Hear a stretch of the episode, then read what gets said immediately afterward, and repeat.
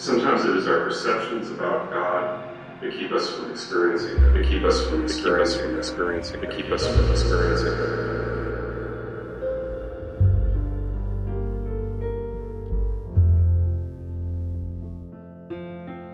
I am the one watching, looking for the changes in the color of the water that makes up the sea. It moves the white sand up and back. I think it makes the mountains move.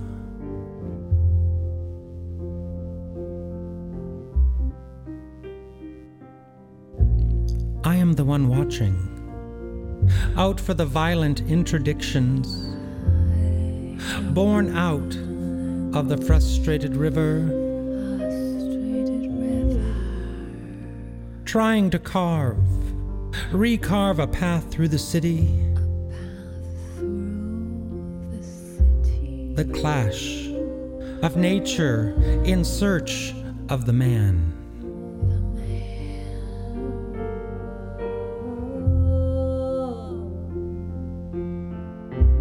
I am the one watching. Two cats in the bar that run. From the clubbers to the wild hill leaving people to react and reassess how they pace themselves in the world.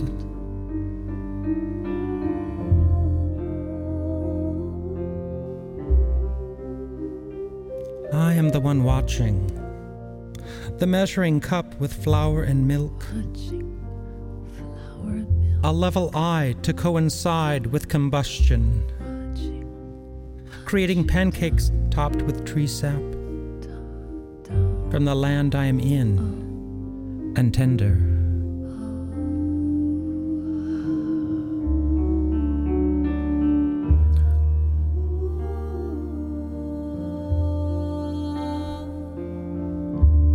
I am the one watching. Red slate steps, heat in the sun.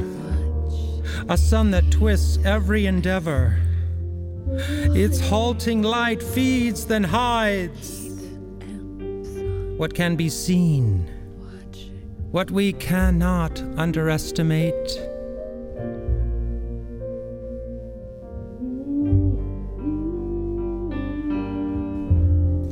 I am the one watching, friends gathering at the bleak cafe. Their murmurs, boasts and number crunching churn the motion of commercial interests. On to one another, sharks on fish.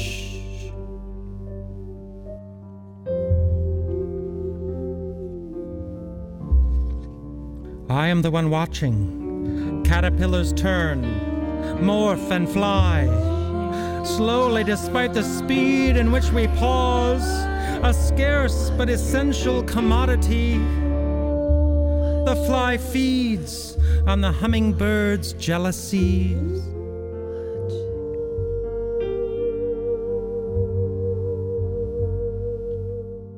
I am the one watching.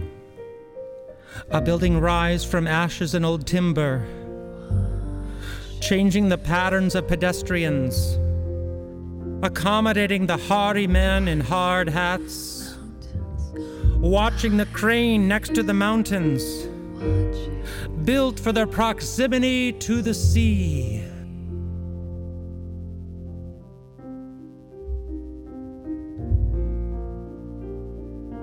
I am watching.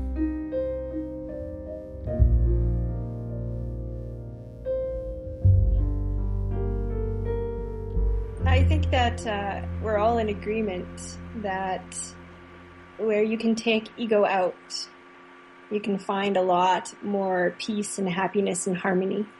And that's probably what is getting in the way of a lot of people is, um, I mean, certainly I, I can really relate to the fundamentalist Christian mm-hmm. side of it because uh, my future in-law family is very Christian with some closed-minded ideas, which makes um, holidays, etc., very interesting. I bite my tongue a lot but I also work as a hired in musician for another fundamentalist Christian organization. And I think to myself, you know, Jesus really likes high end audio and it's really amazing to me because I'm looking at this multi million dollar facility with all the bells and whistles and the best of everything. And there's a Christmas play going on and every single actor, whether they're just a, a small role or a large role has these cordless mics, which are, I know, I know they cost at least five, six hundred dollars a pop. And I'm wondering, wow, all of this money and why was it raised and how was it raised and in what name was it raised? And to me, I agree that that sense of community is super important to some people to feel that sense of community and it's really great for some. But I also have to put that little, that little question mark in there, which is they wanted to build this church so they could do better, so they could do more work in the hands of in the hands of God and in the eyes of Christ. Yet, why couldn't they have sent that three thousand dollars to the mustard seed to feed families for that much longer, or to put that money towards some housing projects so that people who, who have less can have a place to sleep and a safe home? And so I, I kind of see the business of God versus the community and I see, I see the good in both and I see the intent in both. And it is a very old adage that the road to hell was paved with good intentions. And that is something also to keep in mind. I would agree. The sad thing about, you know, American Christianity, evangelical Christianity, is a lot of the church's theology seems to be based more on materialism and conservative politics than the Gospels. So much time is spent on issues like abortion and seeing gay marriage as a threat to marriage, which I find personally ridiculous. And what's been forgotten is, you know, to love your neighbor as yourself. And uh, for people who are awfully concerned about heaven and hell, they don't really look at where the only places where the gospel addresses that which is when Jesus gave the parable of the sheep and the goats. You know, basically, who got into heaven? You fed me, you clothed me, you visited me in prison, you gave me clothes when I was naked. And uh, the other ones asked, when didn't I do that? Anytime that you didn't do it to me, you didn't do it to the, your brethren. It's as if you did it to me. And sadly, you know, I think that if uh, Jesus should return and walk through a door of a lot of churches, he'd get thrown out very quickly because it's about the material aspects of the community, like you're talking about. That's actually one of the things that I love about the Star of the uh, Star of the Sea, where I'm going to church now, is that I don't believe that that is true in that case. It's it's really welcome everyone and it's a really good church in that regard. You know, they take up a collection, yacht club, through women's organizations, etc., for the food bank that they run, and they feed several hundred people every week. Um, you know, that don't have anything that are right here in Sausalito. You know, increasingly, I, I try and look for the similarities and look for the goodness instead of being focused on the things that are bad. You know, just because you can spend your whole life picking apart anything and picking apart everything and never be and, and just be a miserable, bitter, pinched soul. Or you can look and see that, that there is goodness and maybe nothing you know, maybe it's not perfect, but there's a lot of people that are really that are really out there doing the good work of uniting people and bringing people together. And I think that that should be that should be more of the forefront um, of what people talk about and think about in terms of organized religion. Than I don't think that gay people should get married. I mean, which is ridiculous. Uh, you know, Christ, how many times does, is, is homosexuality mentioned in the Gospels? If it was that really, really that important, you'd think that it might be in there. But I'm, unless I'm mistaken, I'm not a biblical scholar. It's not. It's not in. You know, like Christ never mentioned it once. I agree with what you just said there completely. Much like politics, because they, they do go hand in hand, religion and politics. There's a tendency to try to create issues where there is none, so that the attention is kept off the things that actually matter. And, uh, you know, abortion, gay marriage, all these things, yes, they have substance and they actually do matter, but not they're not the, the main the Right. main issue at hand. the key is welcome everyone, welcome the stranger, and I think that that's that's something that that more more churches and more people could actually learn from is open your doors to everybody and stop being exclusionary because somebody doesn't have the right socioeconomic or you know sexual background.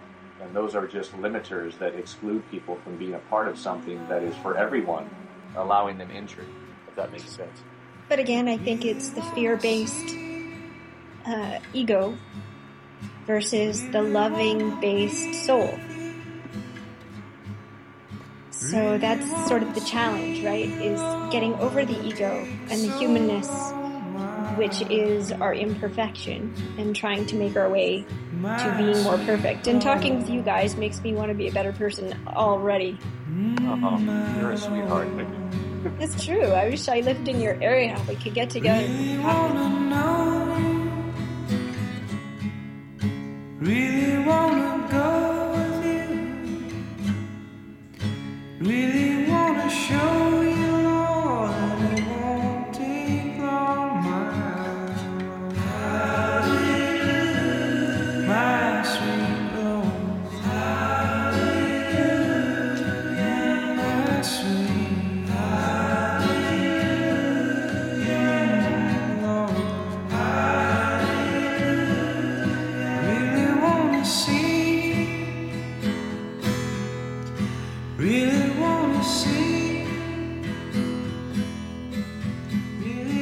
see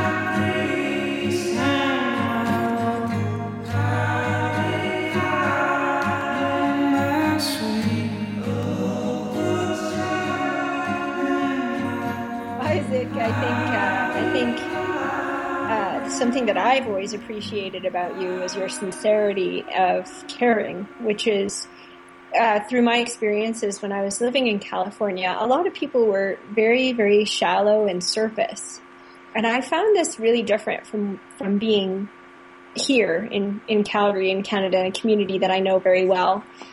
And that was one of the things that really drew me um, into Isaac and, and that continued that desire to have a friendship with you is that sincere um, caring of another human being.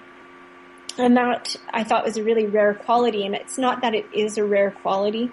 It's just that people have a tendency to get stuck within themselves so much that they forget that there's a whole bunch of things going on outside of themselves and and Isaac's definitely a good example to, to remind us how to live. That's what I, I appreciate about him. Yes, he is. He is excellent like that. He's uh, he's he's always very good with the hugs, with just being a genuinely good human being. I would I would concur. He's one of the people that I'm very fortunate that I've gotten an opportunity to call my friend. Well, shucks, you guys. There are not too many people in, in the world that, uh, in my world, that I've met that, that I can actually look to to have a, a growing conversation with. Or when I talk to you, anytime it is, since we, you and I have known each other, coming up on a decade. Um, Yeah. that's wild. Anytime you and I have spoken, had any correspondence whatsoever, I actually grew from our interaction. Even just tonight, having you talking with everybody else, I just feel like definitely we're all going to be able to walk away because you were a part of this, having grown from it. Definitely some warm fuzzies going around this place. Uh, how nice is that? It's just good energy, right? I think that's the commonality that you attract people into your life for certain reasons and that goes back to what God is and the power of that universe comes back to you and, and you get what you need when you need it the most. And there's always reasons for your interactions with people and sometimes it's more profound than others, but the ones that are profound always remind you of the goodness in the source and the goodness in the world. That's actually rule number two in the Holy Order of Lunatics, which is what you need will be given, what you have is enough. And Yes. When you stop and think about what you really need in life is given to you, and what you have is enough. What we what we find ourselves in is a world where that is become so imbalanced, and people think they need more than they need, and so they take more than what they need, and that means that other people don't have what they need, and so we have hunger and poverty, etc. And it would be nice if we could return to well, if that if that pendulum could shift the other way, and I think continuing to have evolving conversations about um, of this nature is one of the ways in which you bring that to fruition. You know, everybody's got to play a role, and everybody's got to be someplace. Well, you know, one thing I'll, I'll share. I got this from Celine. I don't know where you got it from, but people come into your life for a reason, reason, reason, reason, you life, my life, my life, my life,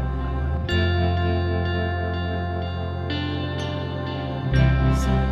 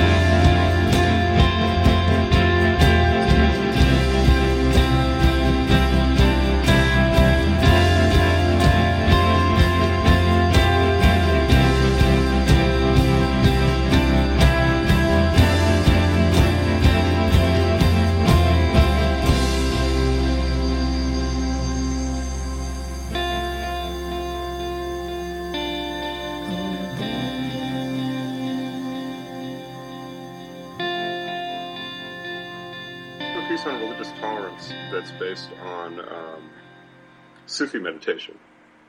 And uh, Sufis are kind of the mystical peace love side of Islam that we really rare, rarely hear about in this country because all we hear about is the uh, jihadists. And um, it's called wazifa, which is uh, the Arabic equivalent of um, mantra, basically. And uh, the Meister Eckhart quote that uh, I said earlier is kind of the intro to the poem, which is sometimes it is our perceptions about God that keep us from experiencing God. And it goes. La ilaha, la. There is no God sitting on a heavenly throne, brooding about creation below. La ilaha. There is no God waiting for just the right moment to throw most of humanity into eternal torment for the simple crime of trying to get through life without any clear idea of some universal plan. La ilaha. There is no God preferring masculine over feminine, Muslim over Christian, Hindu over Buddhist, or Jew over pagan, providing a free pass to the pearly gates if you just say the right words or follow the right religion. There is no God to be confined to a laboratory or the understanding of a single human mind, labeled, categorized, and sanitized for our protection, providing easy answers for why six billion short-lived primates clutch tightly to a ball of dust spinning through space. There is a common ground found through the doorway of the heart's true religion where hatred, doctrine, and the need to be right quietly melts away. There is an ocean whose currents flow unnoticed, these random moments and petty concerns, merely the wave patterns separating you and I. There is a fire burning bright or dim, hidden deep behind the eyes of saint, skeptic, and Satanist alike, light calling to light during the exchange of the most casual glance. There is a breath, still and silent, taken in a solitude that whispers, There is no God except God. La ilaha illallah.